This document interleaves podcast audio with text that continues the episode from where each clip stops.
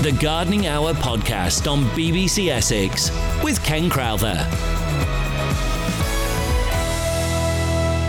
Hi, I'm Ken Crowther, and this is the BBC Essex Gardening Hour podcast.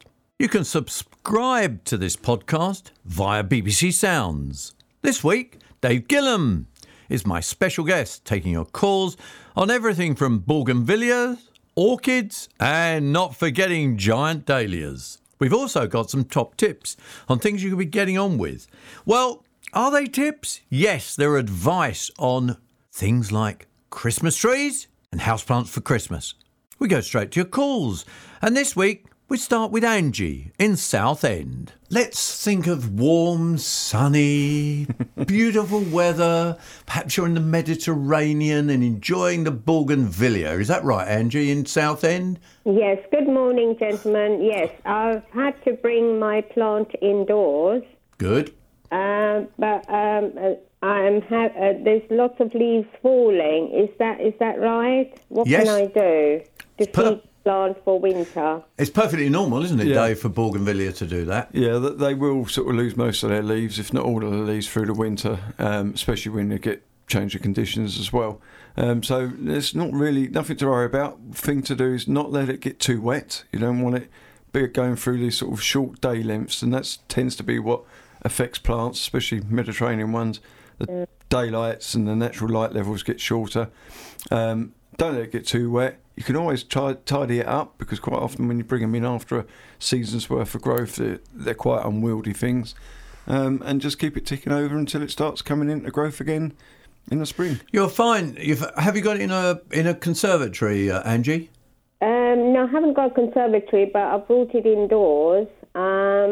Uh, it's not a huge plant at the moment. It's, Okay. it's quite small, so it is the right thing to do, isn't it? Yes, yes. just just not- keep it as, as cool as you can without um, getting it frosted. You don't want it near radiators and, and overheat because that will No. cause as much damage as, as being cold. Yes, yes. Uh, I'll keep it in a cool place. But, but yes. don't worry, it could drop all its leaves, Yeah. and then you might find it's producing some new growth as well, all at the same time, because it's it's the temperature change that it can't deal with, and they're Yeah. trying to drop it. Seems to be what they do. Yep, Lovely. Thank you so much. Thank that's you. a pleasure. Angie will also need to possibly repot it if it's in quite a small pot in the spring, not now. Let's go talking orchids with Sid in Clacton on Sea. Not so sunny Clacton today, eh, Sid? Uh, not bad. It's not. It's dry. It's, it's picking up. It's looking all right. Good, good, good. Now, what are we going to do with which orchid have you got? Do you think? Is it Ah, well, pan- you probably know. It's the most common one, the tall ones. Uh, I don't know the technical word for them. the one that looks like a pansy? Uh, it's a tall one. Yeah, it's a very tall one. Comes up. You know, you see them in all the supermarkets. Yep. You know. Phalaenopsis. Phalaenopsis. That's Yep. the name. Phalaenopsis. What can we do for you then with it, Well, Sid? um, they're sold in a, a china pot, and inside is a plastic pot. I've got two grown very nice. Um, I don't know whether uh, I should take them out the, pla- out the china pot and just use it for the plastic for the light round them. Do I leave them in the pot or take them out the pot? Which is the best method?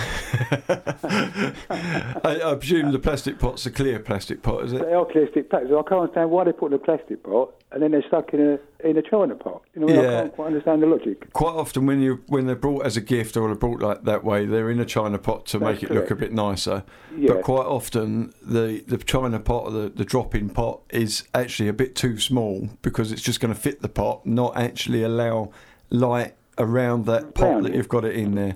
So you can so if the pot is big enough to get light in, then, then, that'll fine. be okay. Yeah, yeah. They just they tend to just do them to fit the pot they're dropping in, and rather than having a you know an inch of space around there that is still going to allow light to the roots of the clear pot inside. Um, Right. It doesn't make a huge amount of difference. What you'll find is the roots will start climbing out the top of the pot more so because they're trying Ah, right. to come to the light. But um, it depends how you want to want to play it really. But it doesn't affect them. It doesn't affect them as long as they're not too They'd rather, in there. yeah, they'd rather not have it, but they they re- react by roots coming out the pot at the top, which is fine. Just keep them misted, and, and, and that's what It they works, doesn't it? That's Yeah. what how they grow, really, isn't do. it? Yeah. Yeah. Right, okay, then lovely. That's uh, right. I've got the choice now. Yeah. choice. You've got the choice indeed, Sid. Thanks for your help. Thank Have you. a good Bye. day and enjoy the orchid. And we're talking with Patricia from Lee. Is that Lee on Sea, isn't it? Or yes? Yes, Yes, Lee on Sea. We're all down the coast today, aren't we? Have you noticed that? Seaside show. Yeah. Yes, it's rather nice. The sun's gone now, though. Oh dear, never mind. You're, you're doing better than uh, I drove in, and I think it was raining when Hmm. I drove in. So, what are we going to talk about today with you, Patricia? Uh, bulbs. Is it too late to plant bulbs? I have. I'm having some bulbs given to me by somebody, and um, what do I do with them now? I was going to say it's never too late to plant bulbs. Oh, even hyacinths and um, That's fine. I mean, obviously, you won't get hyacinths to flower for Christmas if you're trying to force them, No. but in a garden or just letting them flower in pots for later in the spring, then that's absolutely fine. I've planted daffodils right up to Christmas, and they've still popped up, come up, and flowered in the spring um, quite happily. The only thing sometimes they, they end up a little shorter in the stem when they when they do it that way, but they're there. It's better to plant them late than not plant them at all. oh, because I got an allotment, so I Yeah. thought I'd put them in the allotment. You know, when I get a dryish day. I'll Yeah, tell you what, yes, because a hyacinth, even if it's a small stemmed hyacinth, which it might be because it'll it's being planted Yeah. a little bit late, they're a lovely cut flower. Yeah. Yeah, and they still smell nice. Beautiful. I mean, we've only just really getting past into the tulip November. time. You normally plant Mm. tulips much later, so if you've got any of them, they'd be fine as well. Oh, so they won't rot in the cold earth then. No, they should No. start to grow. The most important thing when you plant bulbs is to check that the bulb is firm, and that's all you've got to worry about. Don't obviously, if you're planting close to each other or in the same hole, perhaps a group of daffodils, see that there's not one in there that's rotten Oh, right. because Okay. it'll, it'll rot the others. Right. How about that? Yes. Thank So you when very, you- very much. when are you Have a going to be when are you going to be doing that, Patricia? When are you going to be planting those? Well, as soon as I get a, a, a well a, a dry, sunny day, because That could be about March then. it's it's not looking good. Next week is not looking good. I'm afraid, So Patricia. I still wait and plant them when the weather's Yes. The other thing you can do is just pop them into pots, which you can Yeah. do when it's you know whatever the weather. Get them growing and plunge the pot in the allotment, and then when you've finished Oh. flowering, you can lift the pot up, let them die down in the pot, and you've not got space tied up with bulbs on your allotment. No, I do like to grow flowers as well as vegetables, but uh, yes, right. Okay then. Right. Thank you. Thank you very much. Right, okay, and that's a, an interesting one because some years ago, and I mean quite a long time ago, on BBC Essex we used to do product a thing called product testing, and I was given some daffodil, uh, some tulips in boxes from the Dutch, whatever they're called, the Dutch Yeah. bulb people, and they arrived ever so late, and they sat here, and I didn't realise they were here, and then suddenly somebody said to me. Yeah, you got a box turned up for you, Ken. You know, and I opened it up. I used to come in on Fridays and check all the mail and stuff, and I opened this box up, and it had boxes of tulips in there, and it had about ten boxes of mixed coloured tulips. Now, by this time, it was gone Christmas, so I actually gave out those to listeners to trial in February. And they all said, "Oh no, they won't. They won't flower. They won't flower." Anyway, they all reported back, and although they were late, Yeah. they flowered. Yeah.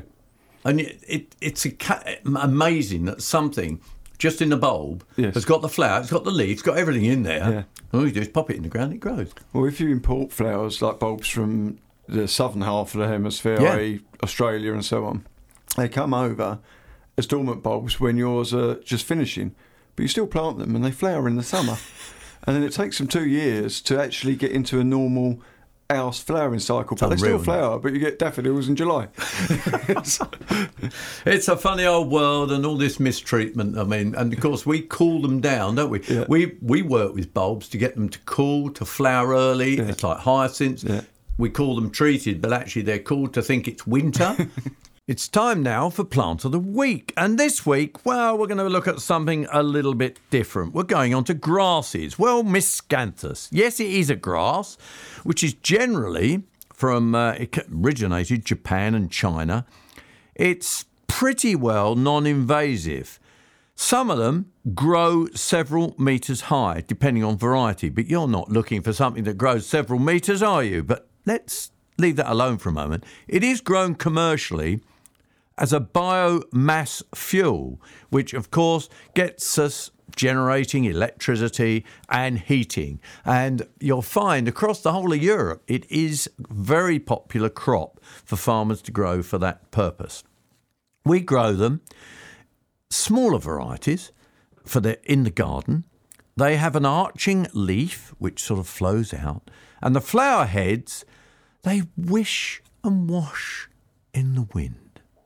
They're very attractive and they give a sense of, I don't know, sort of peace and tranquility. They really are very nice indeed.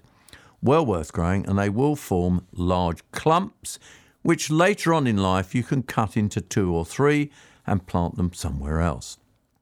Some of my favourite are Miscanthus flamingo. They have got a feathery, pinky tinged with white head of flower. Others are white, oatmealy colours, creams, and some are even a richer red indeed.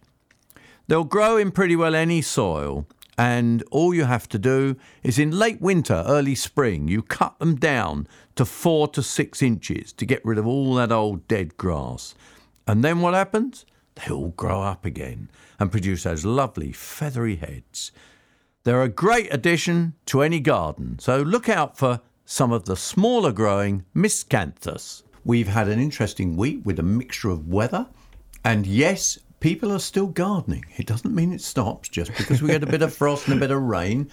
Gardening goes on all year, believe it or not. You've got a question for us, haven't you, Dave? There from who's that from? It's from James Stock, who happens to be the first team captain of Chelmsford Hockey Club. I Oh, right. I didn't even know there was one, but No. there is, obviously. There you go. And he's got a south facing window box, and he wants some winter colour that is low maintenance.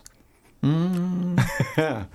There's a, quite Well, limiting this time of year. But Except that things like viola, you Yep. can get away with not deadhead. I know you shouldn't. I mean, I, I shouldn't be saying you shouldn't deadhead them, but they will keep flowering if you don't deadhead them. They will, Whereas yeah. a pansy won't, will it? they will stop, and I, I mean, I'm useless at deadheading anyway, so I tend to always go violas. And they seem to, if you plant them where you always say plant the pansy in flower early enough, and it'll keep flowering. Violas seem to be a bit more tolerant They of are. just getting on with it and going. And you get something. Can you get them in big, biggish pots now? You can get um, trailing violas. Oh, um, that which are would gr- work well. They work brilliantly for window boxes because they, they tend to be in a larger, they're in a box, but they're a larger cell, um, and that they're quite good. Things to probably avoid for low maintenance would be cyclamen. Yeah. Um, they look lovely, they're fine, but you need to clean them properly, removing the flower heads right down into that corn because if, If they not, don't, you get rot. They get you? rot, and, and they don't like heavy frost, do they? Really? No, they'll they'll flag for it and they'll put it back up, but it does seem to sort of just just give them a, an excuse to rot. Other things to do if you can still get some little dwarf bulbs, Yeah. just push them in. You know, push them in between some violas, Heathers? heathers, or ivy. As long as, please, don't buy. you don't sell them, do you? Disco heathers, Disco heathers? as we call them, you- spray painted heathers. Uh, Uh, uh, uh, he's choking a bit here. much against my better judgment, but yes, yeah, we only a few. The ones that are sprayed. They're great for Christmas Oh. anyway, we won't go there on that one. Unless you have an objection to spraying plants, give us a call on 0800 111 40 41. We're nearly there, you know. You can ask things about Christmas planting and we won't be offended. Um, but seriously, um, I'm just trying to think of some other things. Well, they, orange solanum, Solanum. solanum, they work and they'll They tolerate cold through the winter. They'll take they? it, just not massive colds, but um, they seem Yeah. to get by, and you can get white versions of those now. Really? That the- instead of the orange berry, they actually come out a yellowing turn white. So that's quite interesting. Bit different, it? Gaultheria, Gaultheria's still about the little low one. yeah. F- Things like silverleaf for foliage. So you build that up, and Yeah. you could actually make a really good show. We don't know how big his. Window boxes are. Window This might boxes be for are. the co- hockey clubs, and Yeah. they're probably quite large. But you've got um, little skimmias that are Yeah. staying buds from now right through to the spring, and obviously open up and flower ru- in the spring. Is that's rubella? rubella, and with you the get red. those in a little nine centimetre pot for, for planting up containers and things. And evergreen grasses are also around this time of year for, for that extra bit of colour. Now I think um, is it Al from Stowmarket? Is that right, Al? Yeah, that's right, Ken. Now, Al, you're asking. You you don't want to ask me this question, do you? You want to ask Dave this question, don't you, Al?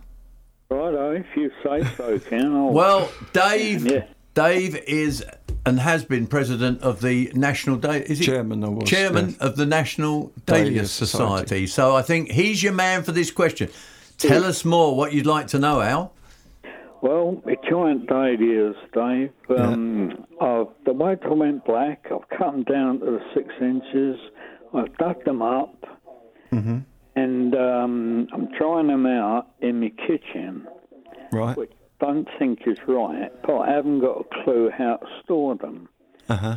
Space What- of, I've dug them up, now what? Right. Let me ask you: Have you got a shed, a greenhouse? What have you What have you got around the garden? Anything? Garden shed. Yeah. You got a shed? Garden shed. So i- if giants generally have really quite big fat stems, and that's always a problem with them because that's the bit that wants to rot. It's never the tubers themselves, the finger bits that rot. It's the stem down to them. Um, if you've lifted them, turn it upside down. Did you get most of the soil off? Yeah.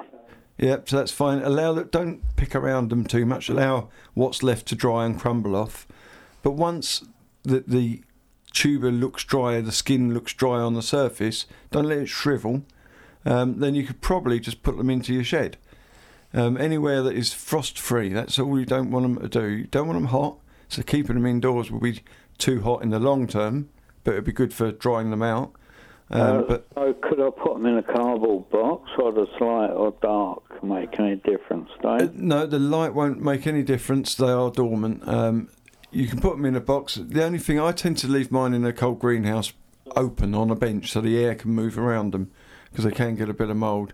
So I would tend to keep them in a tray in the shed. If we look like we're going to get some cold, cold weather, then just pop them indoors for the night. Um, or wrap them up in some, some paper and fleece. Don't let them freeze. But if you if you box them up or wrap them up too much, then no air, they can get mouldy and can rot anyway. So it's a case of not over caring, but not under caring, and then just just Uh, keep them dormant. them lay in the bottom of the shed, say on some newspaper. Yeah, something. that'd be fine. That, yeah, I've heard, I mean, everyone does it differently. I've heard people that you can put them into trays in That's dry right, compost. That will insulate them a bit, but if it's not dry, you're adding moisture back to the tuber. I've heard people sort of bury them like trenches in the ground in straw, like a clamp, I suppose they call Mm. that, and that will Yeah. work. It's finding something that works for you with the environment you've got. Um, no one, no one way of storing tubers is wrong if it works. it's Right. Thanks, it's one of them. You got um, you are uh, Ken got time for a second. Quick Of question. course, of course we have Al. No problem at all. Do you trim down uh, old man's beard and clematis, or do you leave it alone this time of year over winter? It Do will you trim them or don't you? it will regrow from the old stems. It depends on the plant whether it because they How will get a little bit out of hand sometimes. Is it very? Has it got a? Is it coming away really heavily from the fence or the where? Where are you growing it? It's um, growing against the trellis and it's pretty secure, Ken. So how far is it out from the trellis? I mean, does it come out a couple of feet, two or three feet, or what?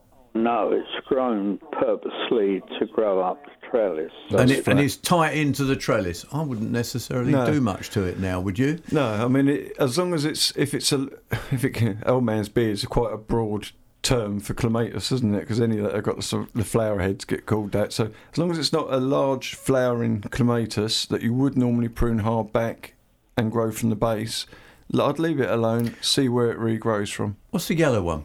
Yellow one Is- is Bill MacKenzie, is it? Yeah, That's but that's 'Cause an that- autumn flower. Or yeah, but that has a quite a beardy, looking Beardy like look the it. what more like the wild one, Yeah. which was called Old Man's Beard. and most of those you tend to leave alone and just tidy up as and when you want.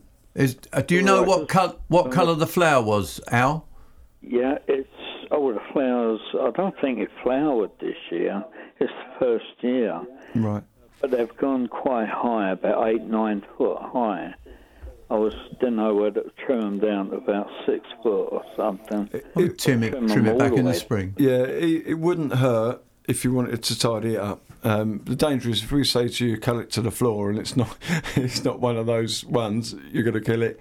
Um, so best to, to tidy it up. Look at it in the spring and see where the new growth is coming from. And if it's coming from far up the plant, that's what you're going to do. If it starts coming out the ground, you can then just tidy it down to the new growth and let it go again.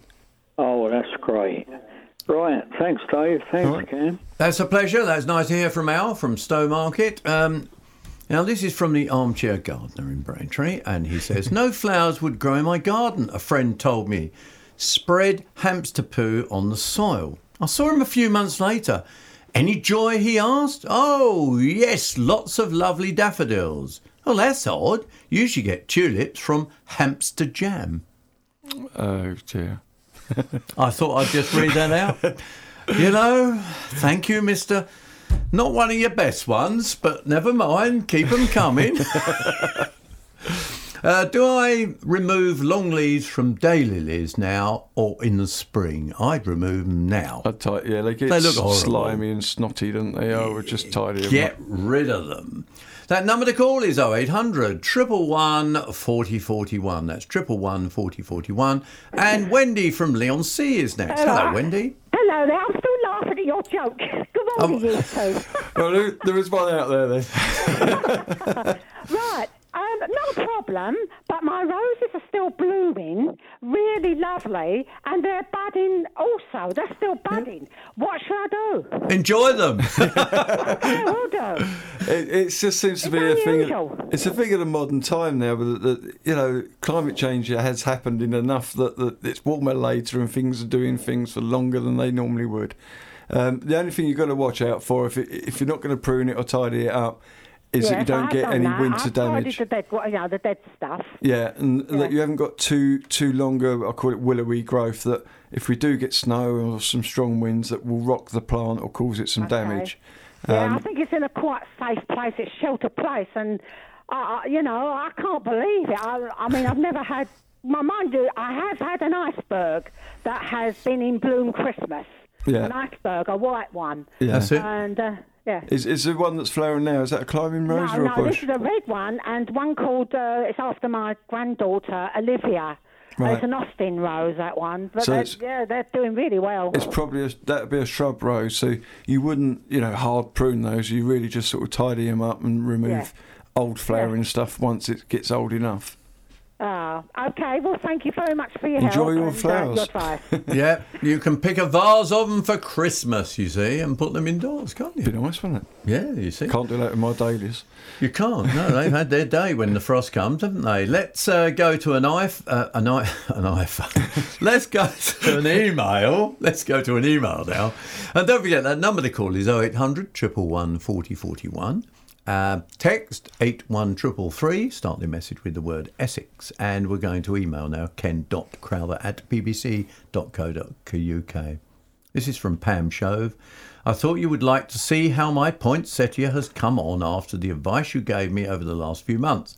To see the leaves changing colour is truly amazing, and this will be its second season. I couldn't be happier. Having repotted my amaryllis earlier on, I'm pleased to tell you that started growing. If I have the same success as with the poinsettia, that will be a bonus. And just a reminder that if you go to the podcast this afternoon, you can get more information about poinsettias. So, Pam, we've given you your information, so we won't have to. Uh, you won't have to do that, but um, you can go to the podcast. Now, the podcast doesn't appear. If you go to BBC Sounds, um, we were hoping one day they'd put it under gardening, but they don't. They seem to put it under Ken Crowther. So if you go to Ken Crowther's gardening show, you will find it, uh, but it's not under gardening. I don't know why. I mean, we're gardeners, aren't we? We're talking gardening. For goodness sake. Anyway, Essex Brenda. She's put Essex on the front of her, her message from 81333. She has hot lips in her garden. She's in fact got three in the garden growing and three in pots. Do I have to prune them? She says. I would. Certainly a, a dead head and just reduce. You don't have to be too dramatic, do you, at this time of year? It's just to stop if we do, if we do get snow, um, and that gets on the plant, they can damage the plant. So I'd probably just maybe take a third back on them just to tidy them up and stop them being quite so sort of loose. Stop them being loose. Yeah, is there a funny? Do we have to worry about? Do we have to worry about frost if they're in pots? There's an interesting one as well. I thought we better mention frost because we've had one. I mean, last winter we didn't get much cold Uh, no. weather. Whether we do or not, we never know. I think it's only if the pot the whole pot freezes. So if it's cold enough for the pot to be a solid ball of ice, which doesn't take much with a small pot because it gets around all sides. Um, so you could always drag those ones up by the house, just somewhere a little bit more sheltered, so that they don't freeze so much. But a little bit on the top won't hurt them. But if the whole thing goes solid, yes, it might. People worry about large terracotta pots getting blown in winter. If they're proper terracotta Yeah. and they've got drainage, they shouldn't blow at all, should they? No, it's Or do you get them cracking? they will because what tends to happen is people don't put them on pot feet. Right. Um, okay.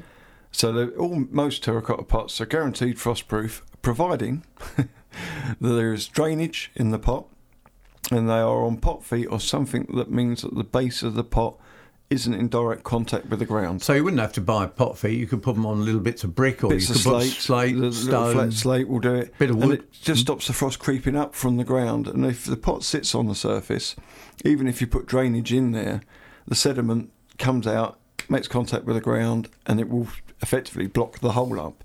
So the pot fills up with water, that freezes, and as we know, when water freezes, it expands, and is more than likely going to crack the pot or blow the blow the side. It will keep moisture in the clay itself. So it's it is key that all pots will be frostproof if they're not sitting flat on the ground. Lift them up and make sure that drainage hole is free to drain. Otherwise, Okay. it's going to be a, a bucket of water. Back to your gardening questions in a little while, but um, right now on the BBC Essex Gardening Hour podcast, we've got some tips. Now, what tips? Well, are they tips? Or are they just good advice from my guest today, Dave Gillam? Christmas is coming very soon for you people like yourself, Dave, who run a garden centre. Christmas is actually here, isn't it? It is, yeah. It's probably been here a little while with the decorations and things. They always go out early, but the trees have landed. The trees have landed. Yeah. Now, we need to look at trees because I think there's a huge amount of confusion over trees, isn't there?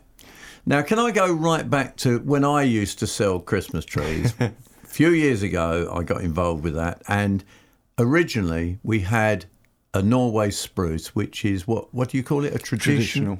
Yeah. Are they still around?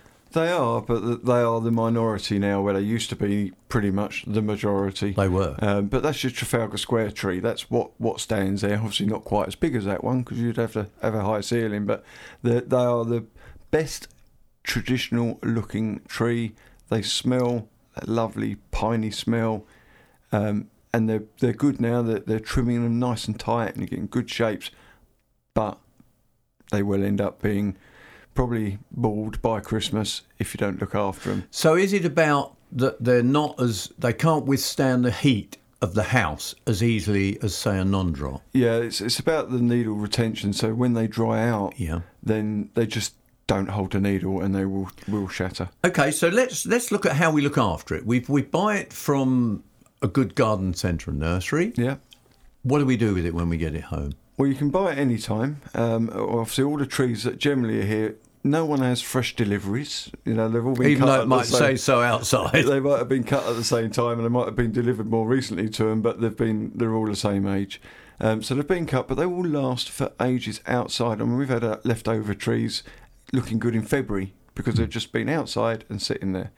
Um, it's about getting it home, cutting the bottom of the stem, Just like a bunch of flowers. bunch of flowers. Yep. You wouldn't take a bunch of flowers home, put it in a vase and no water, or not even cut the bottom.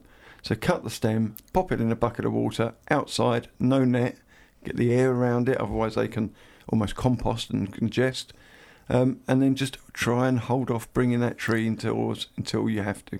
Now, what sort of time scale can we honestly think of for a traditional Christmas tree like we're talking about? Well, I think a traditional spruce, week t- to 10 days before Christmas. So bring it in 10 days beforehand, keep watering it, get it dressed, and then you should have a still a tree Christmas, even to New Year. You wouldn't bring it in on that first weekend of December and expect there to be It'll much left on be it. all on the floor. It'll be on the floor. Now, the other thing, the trick is, isn't it? I mean, I always remember when I was a child, my, my dad, I think, used to plunge it into a bucket of wet sand. But Yeah. today we can buy stands that have got reservoirs. Yeah, most of the tree stands have reservoirs. Just make sure you buy one that's got spare space. Don't buy a four inch stand for a tree that's got a four inch trunk because you'll shoehorn it in and there's no room for water whatsoever in there. So at least go up a, at least an inch. So they do, we do four, five, and six inch stands. They're all adjustable, so you can screw them in, but it will leave room for water. And a real six foot, seven foot cut Christmas tree, especially a Nordmann, they can drink a pint of water That's a day. what I was going to say. Is it a pint a It's day? about a pint a day when so you've got to go water in. it every day, really. Yeah. So if that pot doesn't hold a pint, it's going to run out of water. And the moment it does is when they shut down and, and you start losing that gloss out of the tree. Right, let's move then from traditional, which we know is a, a, a more limited period, Yeah. but a lovely tree, a little bit cheaper. Much cheaper, probably Much half cheaper. the price. Half the price, but that uh, for perhaps someone with lots of children, it's going to be a problem because Yeah. they want the tree early, and we know.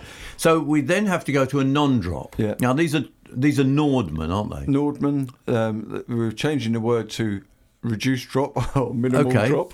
that's under the um, yeah under non- the law. Yeah, non-drop says it's not going to, but they will if they're mistreated. Um, but what they take is a little bit more mistreating. So we're treating those what exactly the same? Exactly the same, but you could probably add another week or so onto that time where they're going to naturally last indoors.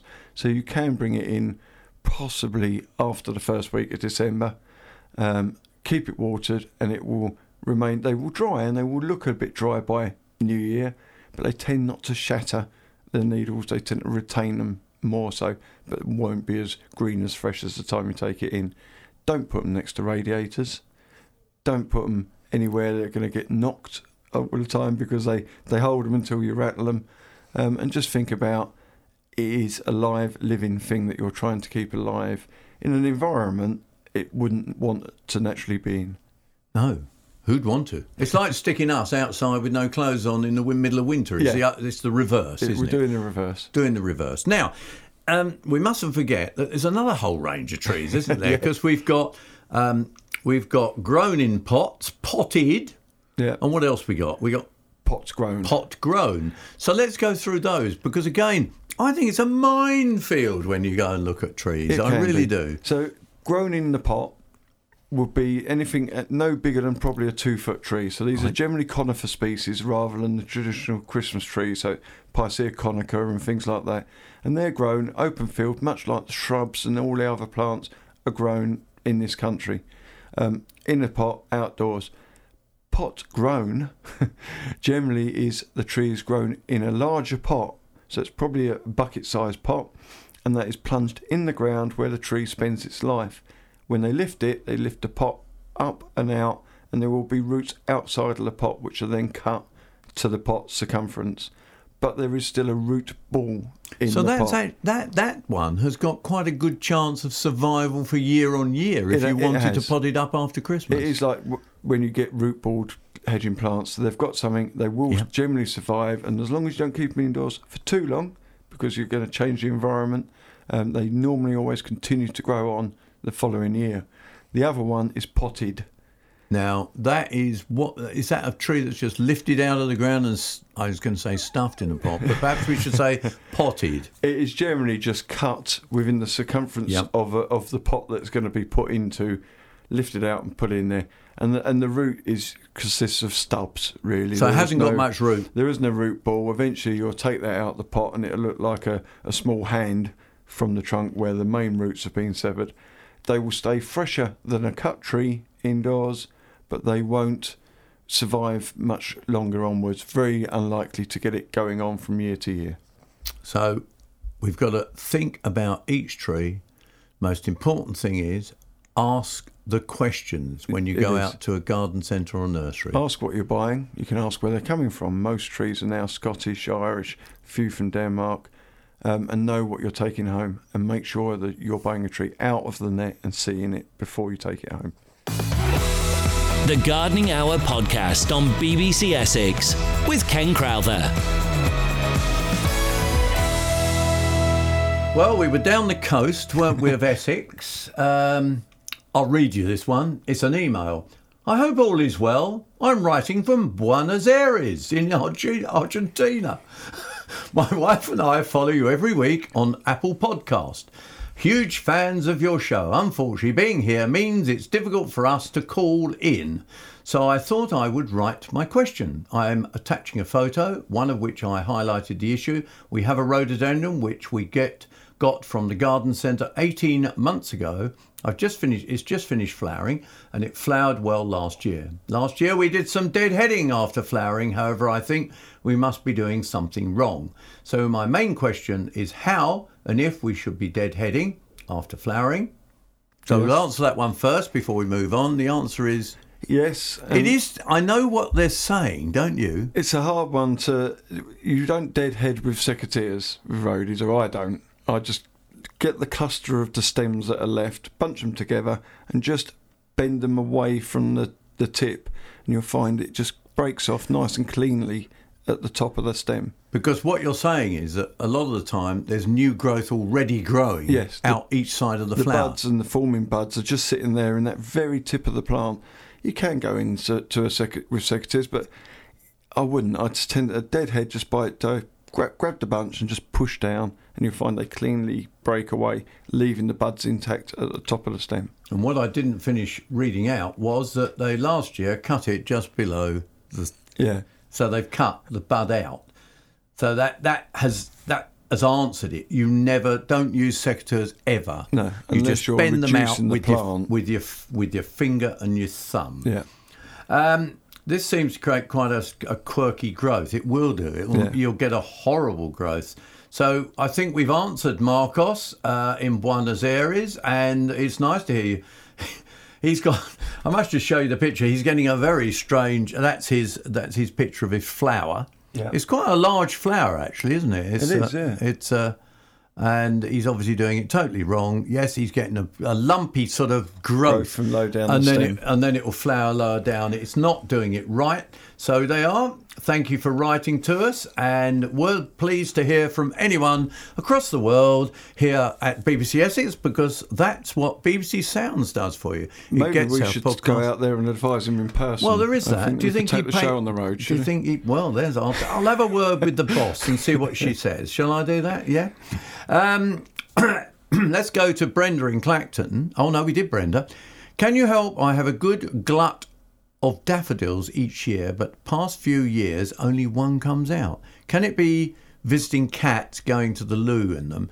Florrie in, in. Now, what she's not saying, Florrie, is are they planted naturalised? Mm. Are they in the ground? Or has she lifted and replanted? Because we don't know, do we? No. So, so let's take it that they're in the ground in a bed. It, sa- uh, it sounds That's like what it sounds like. they've been there for a, a year or two, so they've, they've been in there for more than a season. Quite often, as we all know, when you, you plant new daffodils or new bulbs, you get a wonderful show of flower in that first year, and then the second year, not much. It is only down to bulb care thereafter. People forget to, to water the bulbs or the daffodil because when they're flowering, there's plenty of moisture about normally. It's early spring. normally. Yeah. And then they finish flowering and the leaves start dying down and we're going into summer and we're not getting a lot of rain hmm. and natural water in the ground. But it's then that they are building the bulb for the following year to flower. So if you don't water them, you've got to keep watering them all the way down until the, the foliage is completely yellow and shriveled. Then they should be fine. Feed as well with a high potash feed, tomato food, something like that, or even you can get sulfate of potash, good dusting of that on there, because potash builds bulbs. It helps feed the bulb back up. And if you can get that bulb back to somewhere near the size it was when you first planted it, it will flower again the following year. And what we've also got to remember is that the original bulb will die out and the new ones will form. So, I mean, that, Yeah. that's happening as well, isn't it? It so, is, there's yeah. lots of things happening to bulbs that we don't see because they're underground. No, so most bulbs, if you look after them, you can get that, that mother bulb, as, as Yeah. you might call It. You can get that going for at least perhaps two years, by which time the, the, The others are bu- ready. side bulbs have got big enough to flower. But only if you look after them like you're suggesting. Yeah, otherwise the middle bulb will die. The Mm-hmm. side bulbs, the bulblets, the offsets, won't be big enough to flower. So that second year, quite often you just get a lot of green leaves. If you don't then look after them, you'll only get the odd flower that the bulb's got big enough. So it is aftercare, not pre-care. Um, you buy in the bulb when you get a bulb, it's pre-loaded. the grower's done it all for you. You could put that in water and it will flower. Hmm. It won't do it the next year if you don't look after it. I always remember my mum and dad used to have a, a, an area of fruit trees, and underneath that they had lots of, I mean, hundreds and hmm. hundreds of daffodils. And I always remember thinking one year why they disappeared, and in fact it was a drought year. Yeah. And we forget that actually, although they're sitting in the ground, if the drought year starts early enough, Yeah. they're not getting that nutrient and water into the bulb to make it perform next No. spring, are they? Quite often, once they've done their cycle, they will produce roots, even though the bulb isn't Yeah. growing. They've got roots, and if the roots then dry out, they they sort of skip a stage in their development. So it is just a a bit of care. But once you get past July, they're done. You know they're they're, they're in there waiting to come back for the following year. But look after them up until that end of June, July time. I was amazed. It was just two. I think it was two weeks ago, maybe three weeks ago. I planted some pheasant eye, but I hadn't got all of them that I wanted for Mm-hmm. this area. And I planted some, and then the rest of the batch turned up. so I went back to plant the others, and you know what I'm going to say. You I dug up the ones I dug up the ones that I'd already planted. And do you know, in two weeks, Yeah. they they'd sorted themselves out. The roots were like inch to Yeah. two inches long, Yeah. and that's in two weeks because the ground's warm, Yeah. isn't it? And, and it's bit of where- moisture. And it's the right time. They want to wake up, um, but it doesn't take long for them to get going. You might not see them stick out the top for a while, No. um, but they will grow away quite quickly. And sort of what you can't see, you don't do, deal with, but you need to, you know, is a root, it is a bulb. so we don't think it's the cats. No, no, it's just It's purely- actually purely looking after them. Florrie, I hope that's of help to you. And I'm going to go back to the phones now and talk to Ron in Rayleigh. Hello, Ron. Good morning. Um, I hope this is a quick one. Um, I've got uh, quite a few Zantedeschia in pots and Amaryllis in pots on my patio, and I uh, certainly the Zantedeschias are, very overcrowded now. Need need repotting. I'm just in two minds as to when I need to do this. Should I just keep them in the pots over winter and do it in the spring? Are these the, the white Zantedeschia or the, the all the little coloured ones? Well, they're mo- mostly coloured ones. Right. Oh, because they're not as tough, are they? No, no, and they don't tend to make quite the same clumps. Um, they're not 100% hardy, so I would try to just protect the clump as it is through the winter. I usually store them in the shelter of between my shed and the back fence, Yeah. and they seem to come through the winter okay like that. That obviously works works for you, so stick with that. Don't change that. Um, but if you're going to divide them, repot them, or plant them, then do that um, in the spring. Okay, so just just before, just as they look like they're starting to wake Yep. up, get in there and divide that clump up, pot them up, um, and then grow them through that year. If you do it now, you're you're asking for damage or rot that might get into the plant. Keep them sound. Do it in the Right. spring. And does the same apply to the amaryllis? Are these belladonna a- a- amaryllis, or are they, Um, uh, or your no, normal? Indoor, outdoor. outdoor, they're, they're they're in the same sort of situation. They're Yeah, out yeah. on my patio in large pots, Yeah, so just do the same. and they're looking overcrowded as well. They they like being overcrowded they a bit. do enjoy it. It's Yeah, like Nerines yes, the I've same. heard, but I mean, it's, this is really overcrowded. It's pushing the limits, is it? I've left them for a few, quite a few years, and, and they are, you know, they're really struggling When now. spring. Yeah. Well, uh, yeah, because Nerines belladonna. There's also a, a, another in between a Nareen and an amaryllis that, that's coming around now. The a new variety. I know. I couldn't. Do you know? Out of three bulbs, I only got one of those to flower. Did um, but they're, they're I'm trying to think about, what they're called. yeah. Bell- Bellarines Okay, are- well, but that's- do that in the spring um, Yeah, because all right, I that's when you normally anything plant. them. today Then I'll just uh, sit. No. No, you sit in your chair and watch the telly. No, or listen to us. More important. They are on BBC Essex. Thanks a lot. That's uh, okay, Ron. And don't forget that you can pick up on the podcast of this program, plus extra tips and advice, and plant of the week as well. That's all uh, on the podcast, which you can find under Ken Crowther on the Sounds app, the BBC Sounds app. Uh, no, don't look for gardening. You can't find it there. No, no, no, no. Talking of gardening and weather changes, which we have, we keep. You, we've mentioned it. Funny enough, we've mentioned it twice today. Yeah. How the it is affecting everything that's growing. Things are flowering that we don't expect to flower this time of year, and particularly where we've had a cold snap, two two frosts maybe Yeah. we've had this year, And then a lot of plants will take that as a winter sometimes, won't they? Yeah. And then they'll think it's spring. If it goes mild, That's they'll it. think it's spring, even though they've hardly finished dropping their leaf. And that does cause gardening and gardeners quite a problem, doesn't it? It does because you know, especially any of the tender plants, one cold snap, they go right.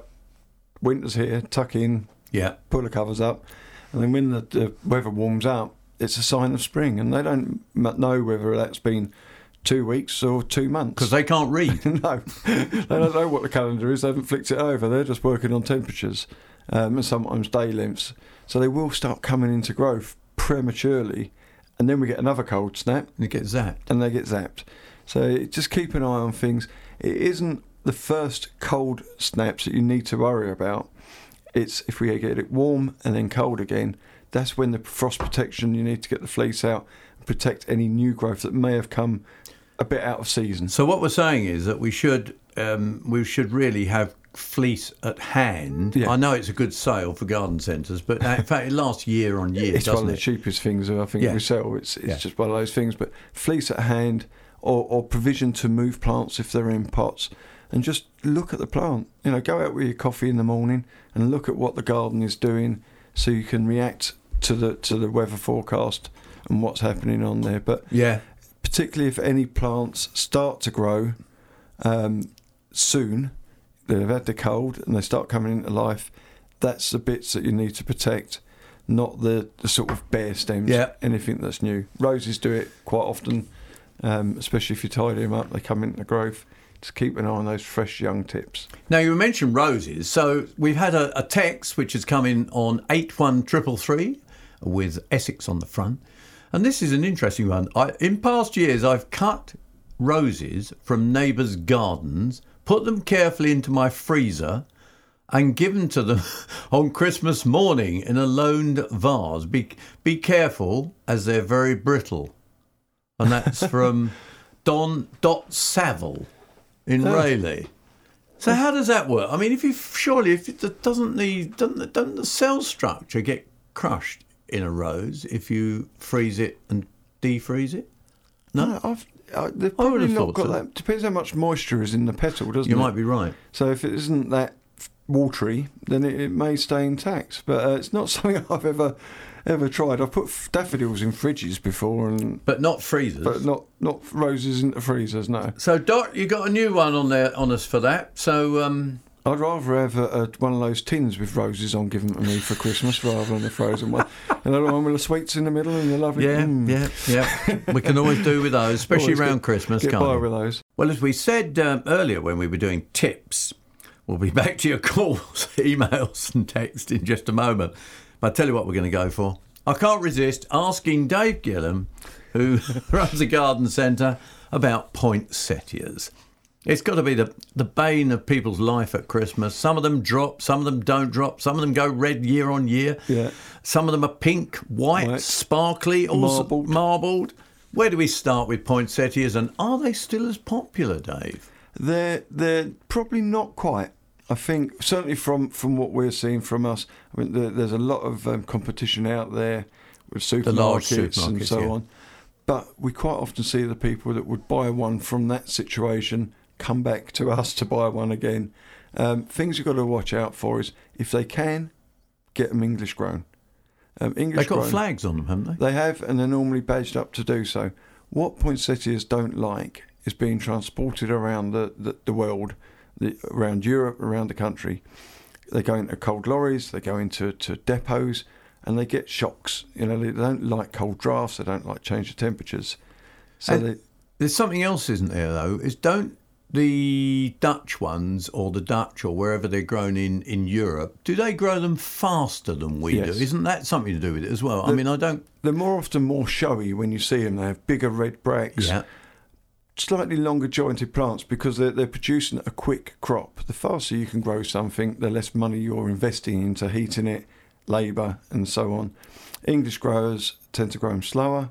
There'd be slightly smaller leaf bracts on them, not quite as showy, but they're more likely to see you through Christmas and continue on from there. so they can tolerate sl- slightly lower temperatures. They can, they can certainly tolerate the vari- variances. right. Um, Okay.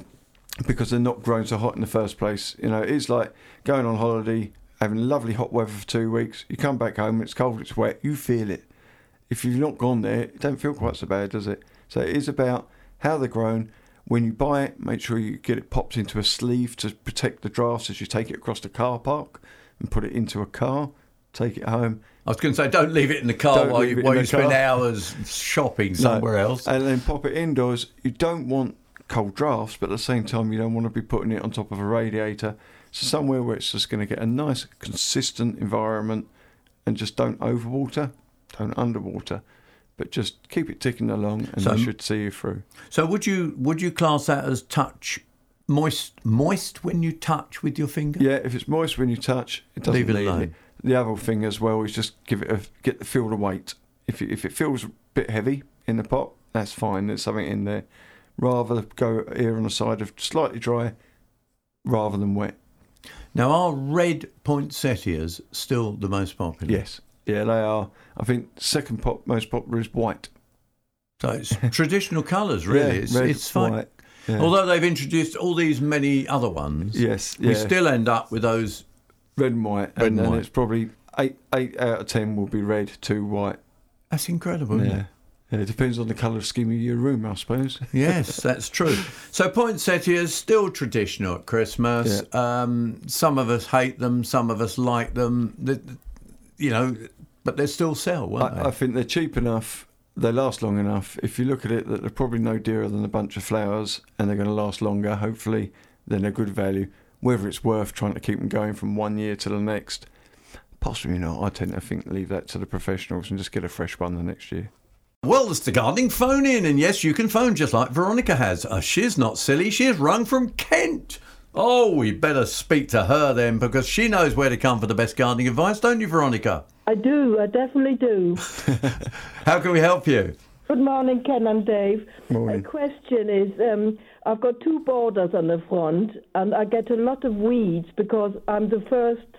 Uh, my It's a bit hilly, and I get all the weeds into my garden. And the bo- I've d- dug the borders over, but I'm still getting weeds through. If I put a thick layer of leaf mold on, would that stop the weeds coming through? Um, it will stop. It will help stop the weeds or any weeds that are on the top of the soil when you put it on. Yes. But if you're getting weed seeds blowing in from from outside of your garden and there's leaf mold on the top, it's it will they will still probably germinate in the In the leaf surface mould. of the leaf mm. mold. So it'll be good for your soil. It will improve your ground. It will reduce anything that's there at the time you put it on. Yes. But it may not stop new ones growing on the top of the leaf mold. But I think all the benefits of doing that actually outweigh Yes. the negatives. Improving the ground, keeping the moisture in the ground, adding the, that, that humus, that leaf mould into it is well worth doing. Is it worth digging it in or just leaving leave- it on top? I'll just leave, Leave it, it on on top. top. and let the worms do the work for you. All right? Thank you. Could I ask you a question on my kale I grow? Of course you can, Veronica. It's the the, the Italian kale, Yeah. Yep. the bobbly with the bobbly leaves. The long leaves. Uh, d- they do say that um, you have to leave it till the frost. Is that so the, the leaves get sweeter? It's a bit like Brussels sprouts and parsnips. I always, you know, say that they're better when it's when they've been frosted. But um, I would pick it when it's ready and enjoy Okay, it. Thank you very much for your help. That's a pleasure. That's Veronica from Kent. She's saying, yeah, you don't want to listen to that BBC Kent gardening people. Come to us. We're much better. We're much friendlier over here. A quick email. We planted some lavender plants, Hidcote, earlier this year. They have given us a wonderful display of colour and scent through the summer. Along with an abundance of bees, they've done their job throughout the garden. I read that the flower heads should be pruned after flowering. However, the flower heads are just starting to fade. Seen that on several lavenders, actually. Is it too late to prune now, or should I leave it until the spring? I would do it. Um, I think if But not cut. Normally, you cut into the foliage. Yes, you go in below where the flower stem Yeah. comes from, the main stem. But I would certainly deadhead them and give them a little tidy, and then maybe give them a bit more of a prune in the spring. If you don't with lavender, that's when you see these big lavender bushes that You are three to- quarters bare in the middle and bits on the tips. They've got to be controlled. They've got to be trimmed regularly. If Yeah. not, that they just don't look anything, do they? and I think you've got to bite the bullet sometimes and cut some flowers off and do it Yeah. a bit earlier in the year to get that flush of new growth before the winter comes.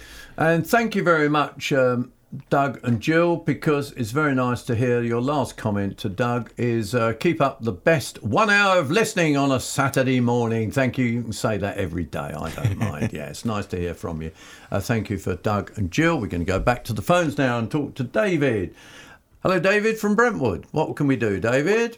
Morning, Ken. Morning, Ken and Dave. Morning. Uh, what can I do to stop a fox digging up my violas on my patio? I've chased him down the garden. He gets back to the patio, gets back to the patio before I do. Um, And I don't know what to do because I'm getting so fed up of replanting these blooming violas Did, that what, I've grown off in plugs. did you put? Have you used bone meal or poultry pellets or No, fish and bone in the pots at all? The, just the slow release pellets. Right. Yeah, because sometimes if you use that, it- they're, they're digging in there trying to find where the bone is. But the bone meal, yeah. yeah. There's not a, a real deterrent for No, fox, you is can there? only just put a bit of chicken wire or something like that domed over the top, and then it, once they get there and they can't really do much about it, they tend to sort of move on and find something else. Go But, next door. Um, Can I yeah. put a bit of chili powder? Can I put a bit of chili powder on or something? You can try it, but I don't know that it will put them off. It'll only work if they're trying to eat what's there. I mean, it works with squirrels if you coat stuff in chili powder because Yeah, that's what I was thinking. Yeah. But they just, they, it, it doesn't, He just digs them out. And, you know, they, they, his, his nose goes in, and Yeah. away they go. It's just digging them out all the time. yeah, I'll try it. It wouldn't hurt, but probably the only way you'll really stop him is to get some chicken wire and make a little dome that fits around the side, and it, it'll, they get bored with it in the end. Still, if you've got an answer to David, you can uh, email me or text me 0800 111 4041. Text 81333, put Essex on the front. And we'll go from there. Um, our armchair gardener says, Sorry, boys, but I bought that joke from Max Bygraves in 56 for three shillings. I think he overpaid. He did. In the past years, I oh no, we did that. The garden put them carefully. The lady who texted you earlier about her poinsettia that she had kept going for the last year, how has she got it to turn red now, please? Well, in fact, we told her in October what to do. How many how many weeks is it? Is it 13, 14 weeks or something, isn't It's, it? it's quite a. Uh, It's about 14 weeks. You have to keep it dark for 12 hours. Uh, 12, yeah, 12 hours. Yes. In a cupboard with a black polythene bag over it, and then you remove that, give it daylight, and then put it back again. so it's a lot of aggravation, but It's a lot of aggravation, but you have to do it from about October onwards. So, in fact, that's how she did it, and she was obviously quite successful because she's actually got it going red. Now, we must say that some of the newer varieties actually do go red on their own, don't they? Yeah, I've seen them doing it. Just keeping them in a in a lounge, um, and just tight, keep them tidy, keep them dry through the summer. Just keep them ticking along, and they still go red. Um, because modern breeding has, has made it easier. The nurserymen don't want to have all that aggravation from when they're trying to produce a crop at a, at a cost. So the good breeding has made it a bit easier. But just try to keep the plant alive. Quite often, you will find they will turn turn red themselves. Okay, now we got a leak problem here. The man's got little. I've seen this before. Uh, I had someone produce one of these to me at, at work the other week. It's um, onion fly. And it's a nasty little fly. grubby thing. It's, in fact, it's, It's a- it's got quite a hardish shell, hasn't Yeah, it? so it's, it? it's a, a fly or allium fly. So they lay. Oh, sorry. This is Peter from Black Notley who sent in these pictures on email for us. They they lay eggs on onions and leeks. They lay them two times of the year, and um, September October is uh, the most recent. And then they eggs go into a little tiny little maggot, and then it crystallises, which is what we're seeing there, the little brown. Which is why it's chrysalis. confusion because it looks. You think to yourself, well, how can that have done that damage? But Yeah. it's actually already done the it damage. was a maggot before, like a vine weevil grub, in there doing the damage. Um, but they're only around for generally two months of the year, it being October, September, October, and again I think it's April, May. I don't think there's anything. You, is there anything? It's only you, by putting on. There's no control as No. far as chemical control. You Fleece? just need to uh, not hydra. The net. What's it called? the insect net, really. insect but net, yeah. You don't need that so much as long as it's because that's for uh, carrot root fly, which Yeah. is minute. These flies are normal fly size flies, so as long as a fly can't fly through it, you can use it. But it's only protecting them in those two windows when they're laying the eggs, and they only lay them on onions, leeks. It's basically an allium fly. An allium fly. They are. No, no help to you, uh, Peter, other than you can still eat them because they're, Yeah. they're not a problem. You No, just, just peel off the outside and eat the rest of it. Yeah. And there's nothing like leeks oh, done in a frying can with a bit of bit of frying pan with a bit of butter or something. Nice bit of onion with it, of onion. Oh, you mix onion with them, do you? just to give it that little. Oh. But then potatoes to turn it into bubble and squeak. No, I don't like bubble and squeak. never have. My mum used to do bubble and squeak. Never liked it. I like but- bubble and squeak with sprouts. Don't like sprouts. Uh, June from Harlow wants to know she's got a Leylandii hedge which she trims regularly. She trimmed it back in the summer and it's grown a lot. It's a golden Leylandii, she says, and she wants to know whether she can trim it now. What would you do? I mean, honestly, it's it's we're back we're back to this sort of weather thing, aren't we? It we is, don't know yeah. what the hell's going on with the weather, do we? Um, if you can avoid it, I would leave it for a bit um, to, to the spring. But actually, you know, if that was your garden or you're out there gardening and you want to get the job done and you want to keep it tidy, I'd probably do it myself. I'd, You I'd would. go and do it. Um, but it, you know, it depends what weather is coming. But they're pretty tough old things, and sometimes by not trimming them and not allowing them to get too big, you're going to have to cut them harder, and then we all know what happens. Then we, we end up with bare patches. So I'd have a go, but not everyone would probably tell you to do that. Chris, Chris in Doddinghurst says that he sees uh, fruit trees in garden centres, just like your own. Do you sell many fruit trees in Mm-hmm. Quite a few, yeah, containers? Uh, and he also obviously sees a mail order bare root. Yeah. What are the advantages, he's saying, of buying it already growing in a container from a garden centre, which he points out is a little bit more expensive than buying a bare root tree? Probably about two years. Um, oh, it's, normally it's a you- two year difference. When you buy a bare root, you normally get a maiden, so it's a single stem that you've got to then grow on where the trees, in, you know, are feathered and are, are fruiting stage. The other side of it is you've got um, reliable growing on. So planting a bare root plant has more risk of it actually growing and establishing than planting one that is containerised with its own root system that you're just popping out of a pot and into the ground. Huge amount are sold at bare root, aren't they, though? There are because I think it's a it is a, a price thing. But then if you've got to grow a plant on for two seasons in a pot to get a, a good growing plant to go, and most centres like us, you know, they're guaranteed. Where bare root plants generally aren't. Out of interest, then, if you bought an apple tree that's how many years old do you reckon they They'd are? The ones you're selling? Probably be three years. So maybe Are they pro- and they're producing fruit already? Yeah, they're fruit actually fruit on the garden centre. Oh, is that where you get your apples from? so that's an interesting one. So they are. That's the difference. Thank you very much. That's Chris in Doddinghurst. And just last but not least, poor Janice. Janice is having trouble. Um, she thinks it's a badger which has caused recent damage to our fence. Any suggestions for a deterrent, or shall we replace the fence now, or leave it uh, for a while in case the badger comes back and repeats the damage? I reckon you've got your work cut out actually stopping badgers doing anything, haven't you? Best thing to do is cut a hole in it, put a sign saying welcome, and just let them go through. But actually, pe- that's exactly what they're going to well, do. people do, don't they? They do actually put holes in fences to let badgers go in and out because at the end they're going to damage the fence. I had a friend that They've put a very it. expensive solid wooden gate on the side of his house after it was all tattered at the bottom, and then that night it sounded like someone was going at it with a sledgehammer, and it was a badger trying to get back through. Let them through. Thank you very much for listening to the BBC Essex Gardening Hour podcast.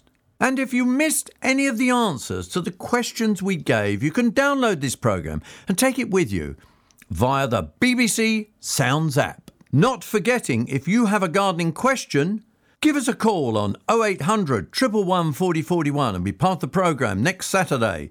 Yes, every Saturday morning. It's the gardening phone in from 11.